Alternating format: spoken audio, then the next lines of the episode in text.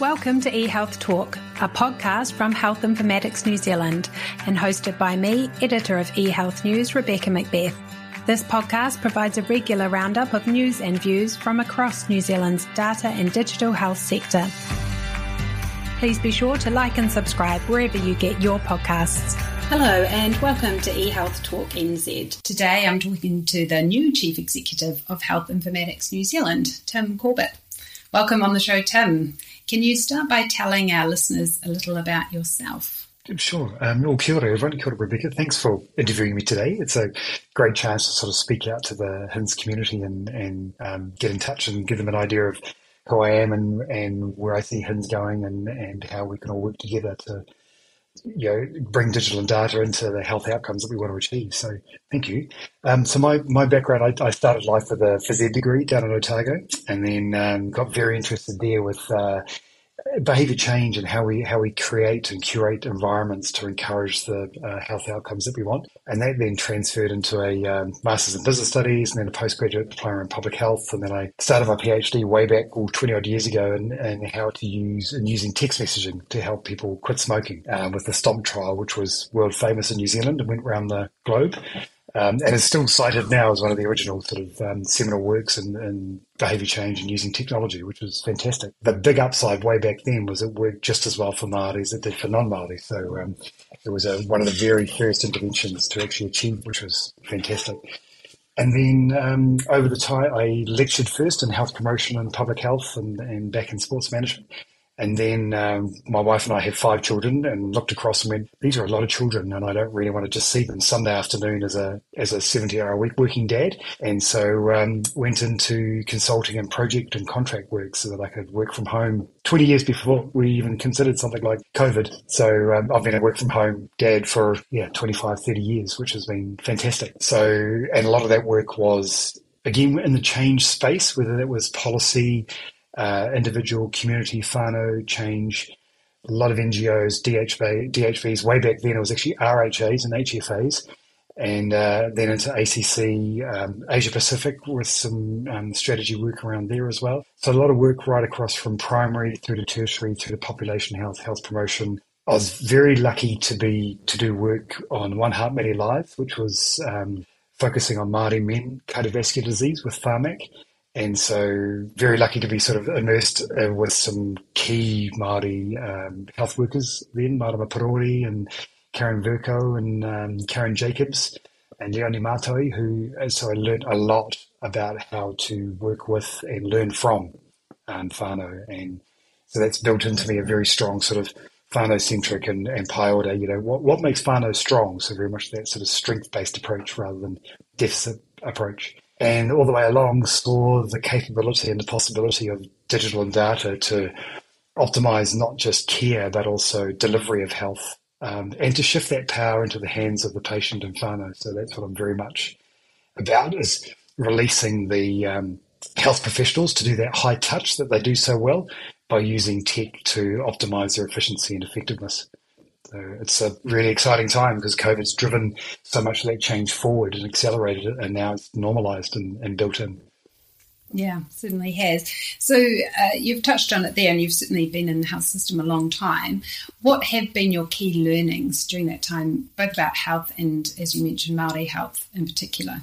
One of the bonuses I had working across um, multiple different you know, NGOs, and, and I would often go down to Wellington and be working with four clients who were all in the same building, but who actually didn't know about each other.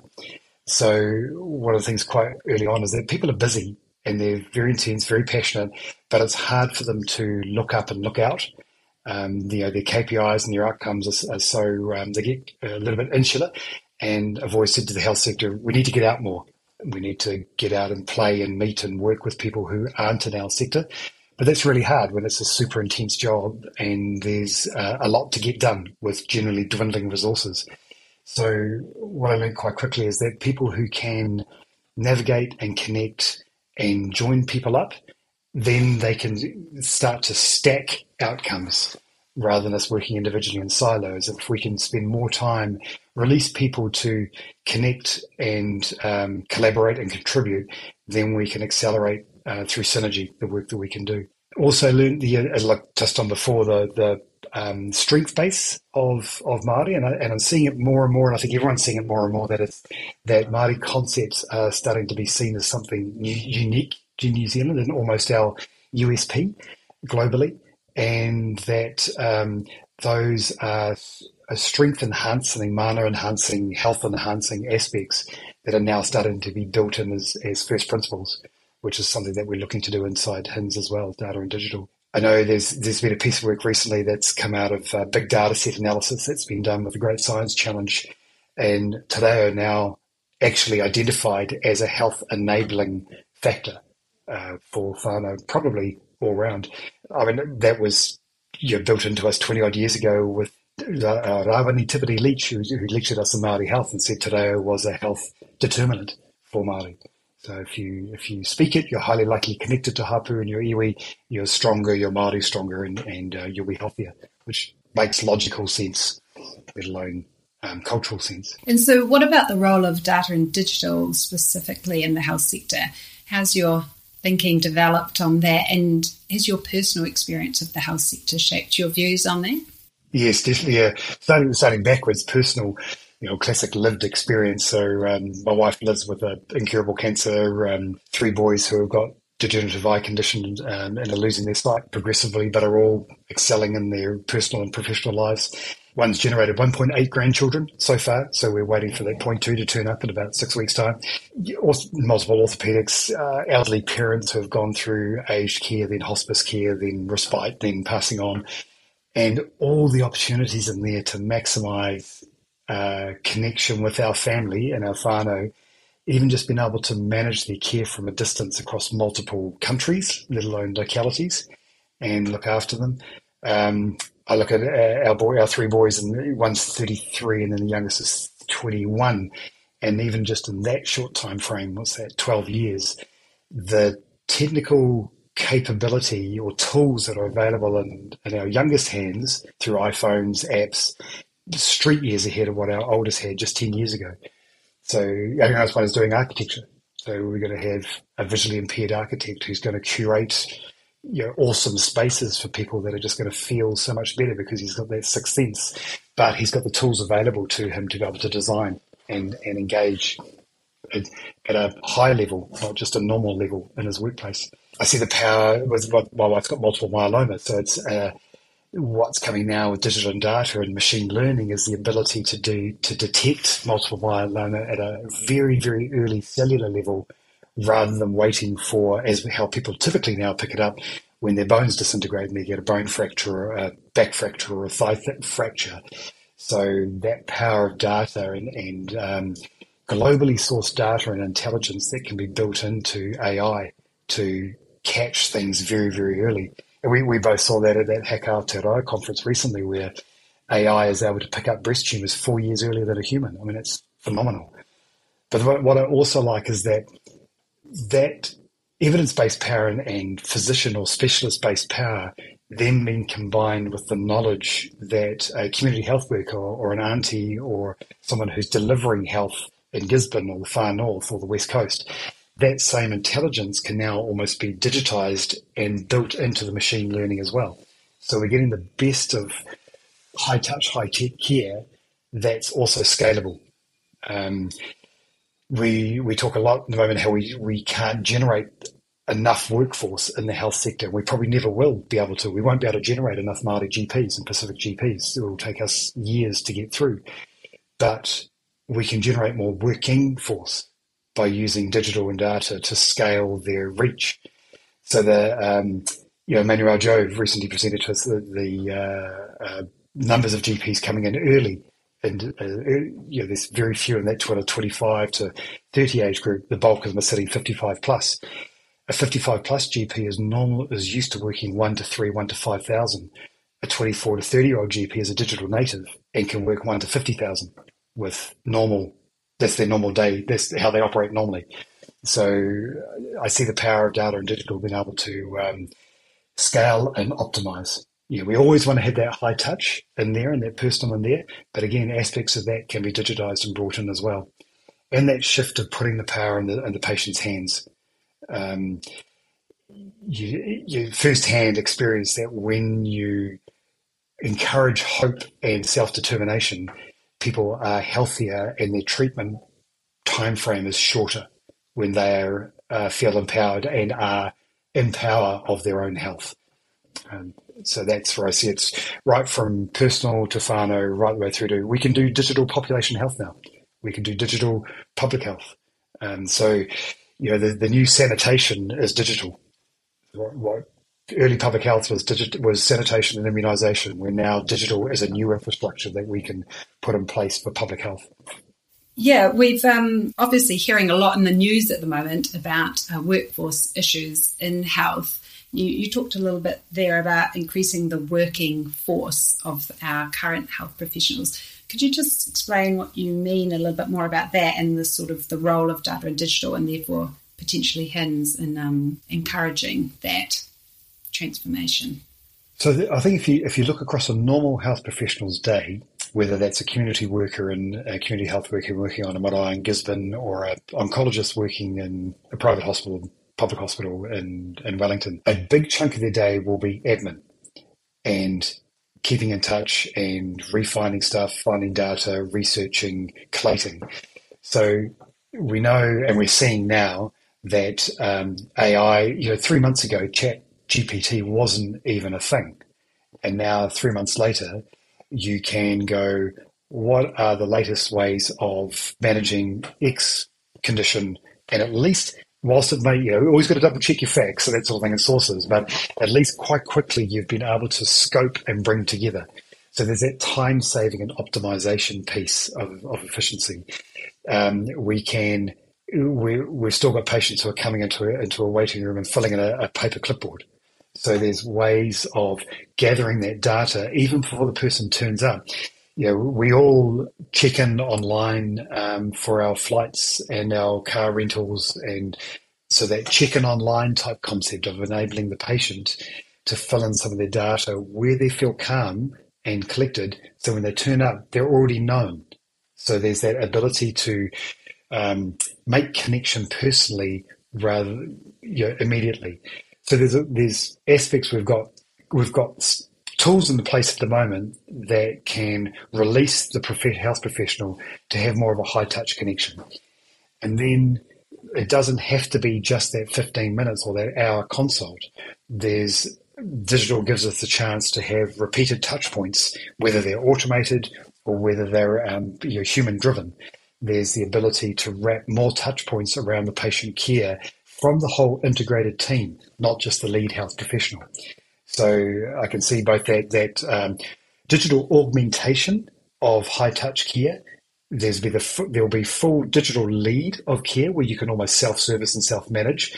There'll be digital augmentation where we can take some load off admin and resource and um, management load of health professionals by using digital tools and also empowering the patient to manage themselves in a in a in a high trust, high high connection relationship. And then there'll be at the far end there'll be um, digital support to go with very high touch. So um, particularly, you know, again having, having you know, my wife went through bone marrow transplant.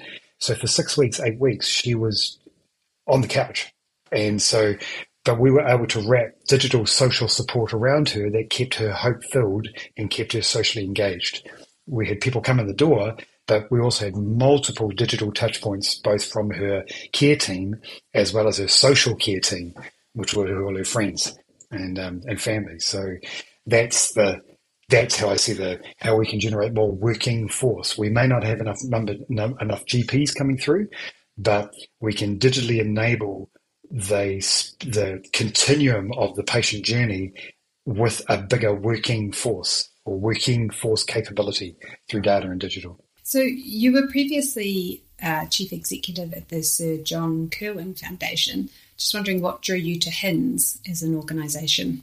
Yeah, sure. Um, the JK Foundation is phenomenal. The Mitey that it puts in place is doing ground changing work and early, very, very early intervention of um, child mental health and therefore youth and therefore adult mental health. For me, that was it was a great place to be. It was the intersection of education and health and social change. HINZ, though, for me, was the ability to work right across the health sector. Um, HINZ has got a 360 view of, of health that works and weaves together people from uh, private, public, government, community, whānau, Māori health agencies, Pacific health agencies, and we, weaves them all together to generate um, new knowledge and new ways of working and trans- you know, encouraging and empowering that digital transformation. So HINZ for me was the ability to get back to first roots, which is digital health is, has been a passion for 25 odd years since flip phones were um, were folding flip phones and they weren't retro. They were first first time, and it used to take three days to send a text. So that was revolutionary. Um, so that that power and scale that comes from digital and being able to transfer that knowledge base both from deliverer as well as designer. Um, that's what, and that, that ability to work right across the whole health sector. With health sector's traditionally been silo, um, primary, tertiary, secondary care, and digital enables that transfer and get cut through across the whole lot, right the way down to simple stuff of making it easier to find a car park, let alone being able to fill in a form, um, you know, building health literacy capability right the way through to optimizing delivery and care and releasing, like I said, releasing the passion and professionalism of healthcare people. So you've been on board, I think, two months now or so. How have you found it so far, and what have you learned about HINZ and its role in the sector? currently? Yeah, well, day well even before I came in, really, but you know, it reinforced pretty much every day. Um, incredibly high performing team that the HINZ team is. I was sure there was like 20 people hiding in the background, but no, there's only about five, six. Um, I got to see the, the conference firsthand at the end of last year, and I remember, you know, thinking, oh, I'll go in and drop in and, and speak to the uh, expo presenters and the, you know the um, vendors who are in the expo hall, expecting to be about thirty or forty. Walked around the corner, seeing 120, 150. I thought, oh, okay, this is a big beast, and um, it's got an awesome reach. So, an incredibly high performing um, organization and and team, um, very smart, very functional, very get stuff done, which I really like. Health sector for me, having been involved for 25 odd years, it, it does, you can burn out in it quite easily and get a bit cynical. And uh, the one thing I really like about HINZ is that it's, it's a positive place. So it's hope filled and hopeful about what data and digital can do for driving equity and health outcomes and, and, and assuring great health outcomes. So everyone's you know, classically in the same waka, paddling the same direction, and um, likes to paddle fast and bang powerfully. It's there's no just being busy. It's it's about being potent and and encouraging. Also, the you know, yourself, you know, the the tentacles that you reach across across the whole health sector and who you're connected with, and the high level of trust I think that HINZ has and that we have in who we work with. So it's a very very trust centric, very um, very strong community. I look across to CiLN and the and the forum and and how they have um, you know, gathered together in there and how they support and build each other and building that health informatics um, space, and then how HINZ is encouraging digital curiosity in the in the health workforce. So we, we want we want a digitally capable health workforce, but also a digitally curious one, one that's going how how could we, how might we, and oh, we tried that, didn't quite work, but we learned from it, and um, rather than sort of being scared of digital or, or um, yeah, we want them curious. We want digitally curious people. So, given uh, what you've learnt so far, what do you see as HINZ's role in supporting transformation of Aotearoa New Zealand's health sector in the future? Can you give us any insight into your plans for HINZ? Yeah, sure. The um, the first driver and, and and the whole team was straight and the board was straight and behind this was was building up our ability to deliver on health equity. So HINZ this year's conference will be the 21st conference, which is a pretty major milestone. I don't there's many conferences that have been going non-stop for 21 years, um, give or take a couple of years with COVID. So how do we how does HINZ bring its its kit of, of tools and, and platform and resources to help uh, lift up and bring forward Māori and Pacifica um, health? Again, we're, we're looking at how we can um, add to the conference a whole very strong equity first arm and and day. And uh, you know, HINZ will provide the space. We're, we're, very, very good at putting on conferences. We're fantastic at, at producing um, podcasts, webinars, and, and, producing thought generation content uh, across the ecosystem. And we're connected with a whole lot of partners who don't necessarily get together in the same room, except at HINZ. So how can we as HINZ use that to um, as a platform to amplify Māori and Pacific Health tech leaders, um, digital thinkers. Um, how can we ensure, how can we bring up sovereignty as a as a first principle, the first conversation from day one? Um, how can we ensure and how can we explore machine learning and AI for Māori and Pacifica?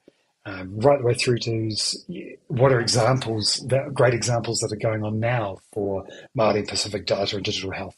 So how could, that's that's a real strong drive um, for HINZ that we're bringing in, and um, is already underway. So it's it's we're building from the inside out, uh, doing it authentically, doing it the right way. But the outcome is is how can we not ensure there's not just digital divide, but actually go beyond that and leapfrog beyond that and going, what is the Māori and Pacific knowledge, skill set, and and um, drive that we can bring in to drive forward digital transformation, um, and really not just close the gaps on digital equity, but leapfrog it forward.